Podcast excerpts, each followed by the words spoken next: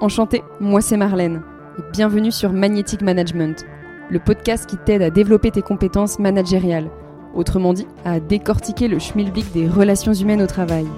Alors si tu as des gens sous ton aile ou que c'est ton ambition, ta curiosité sera nourrie. Et surtout, si tu aimes casser les codes et comprendre les paradoxes que soulève cette fonction, alors abonne-toi, ce podcast sera ton meilleur allié.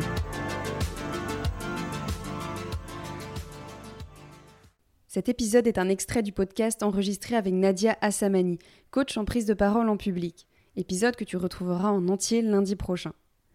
Nadia est coach en prise de parole en public, mais dans son parcours, elle est d'abord passée par ce que j'appellerais presque un fondamental, la vente. Elle casse alors les mythes que l'on peut avoir sur le milieu commercial, notamment celui de passer pour un requin. Elle nous partage ensuite son expérience de manager, dès l'âge de 22 ans, où elle était dans le grand bain, avec une dizaine de personnes sous son aile. Et comme elle le raconte, ça n'est pas l'âge le problème, mais l'image que tu t'en fais et que tu renvoies. Nadia exprime les différences qu'elle a ressenties aussi entre manager bah, des hommes ou des femmes, l'importance de comprendre les gens, mais aussi de se faire comprendre en sachant être ferme.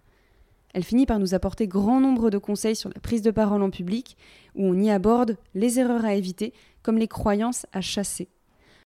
C'est incroyable le nombre de personnes qui font cette erreur venir avec un vocabulaire qui n'est pas habituel. Les gens se disent, je parle en public.